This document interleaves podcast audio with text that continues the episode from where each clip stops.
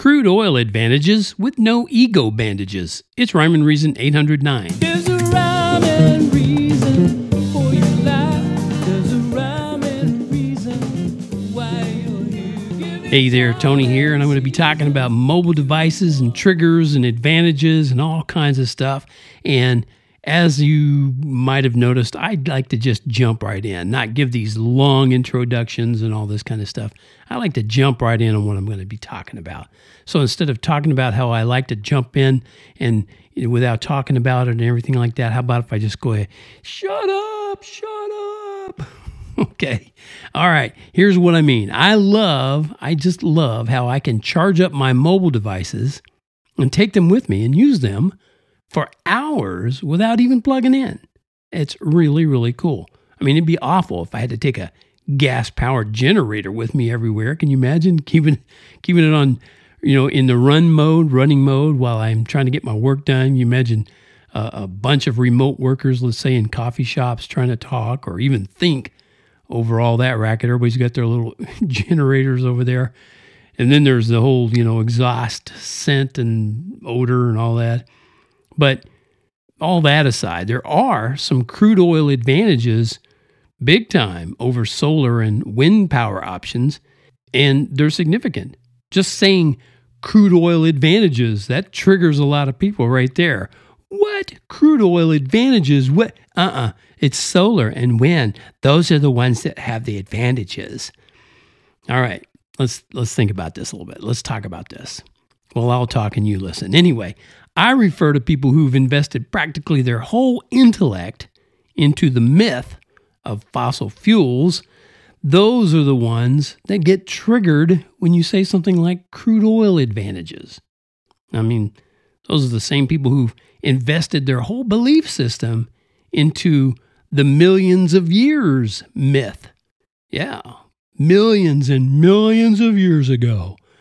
Oh, yeah, yeah.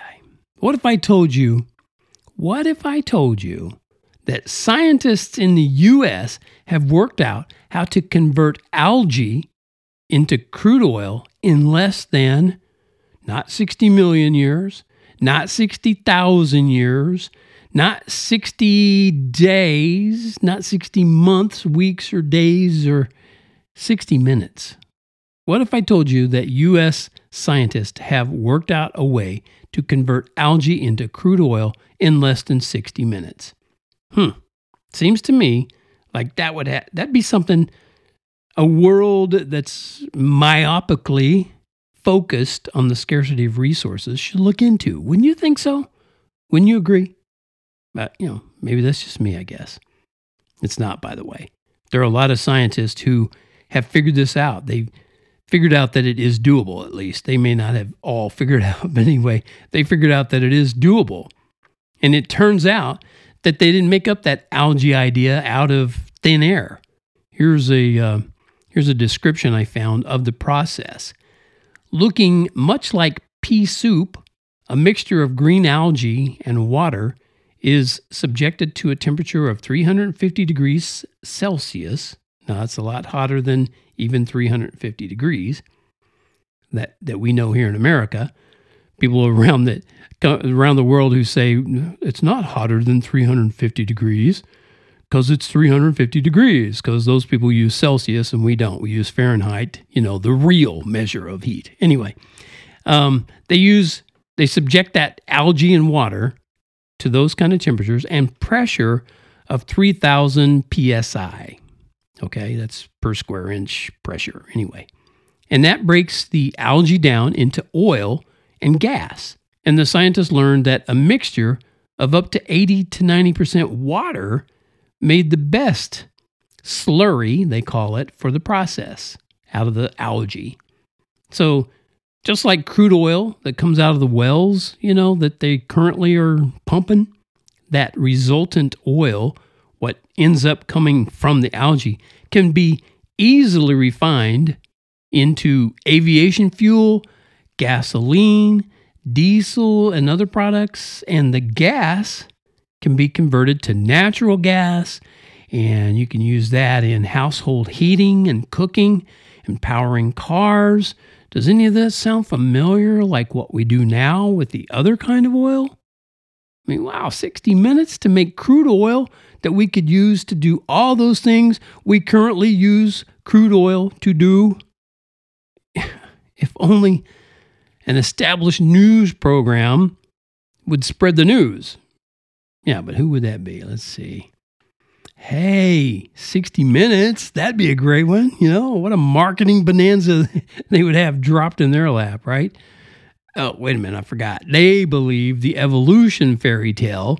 So even though they buy into that trust science mantra, and you have to put the quotes around trust science, they only trust evolutionary science, which is a fairy tale. So stop the presses already, okay?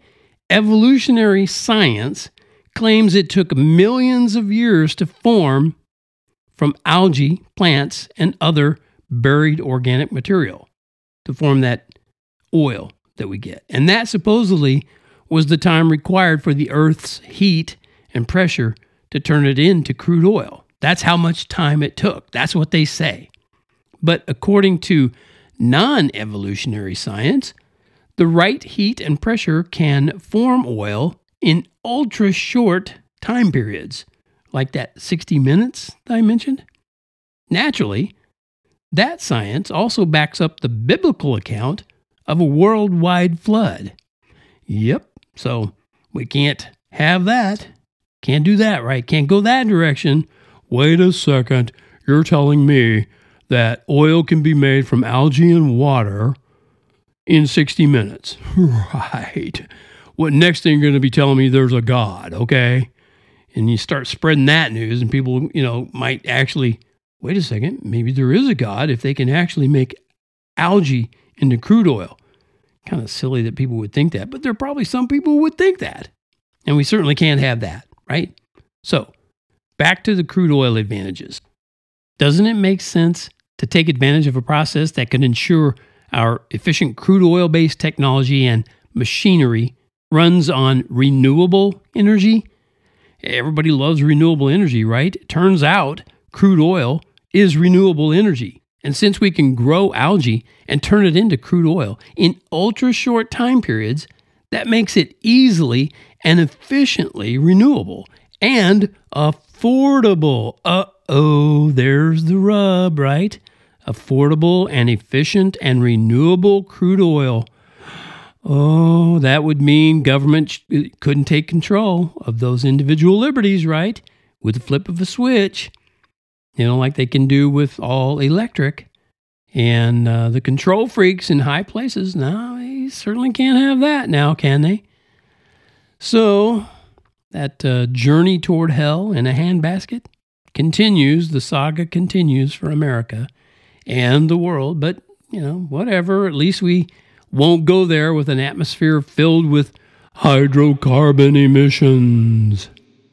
We want to live in a fat free environment and we want to make sure the ozone is intact. And so we watch all those service commercials, and it's just so easy to sit back and react.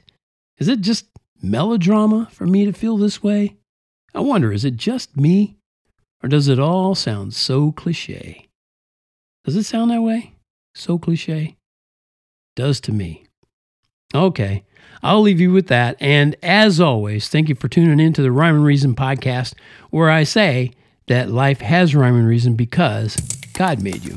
There's a rhyme and reason for your life. There's a rhyme and reason why you're here. Give your time.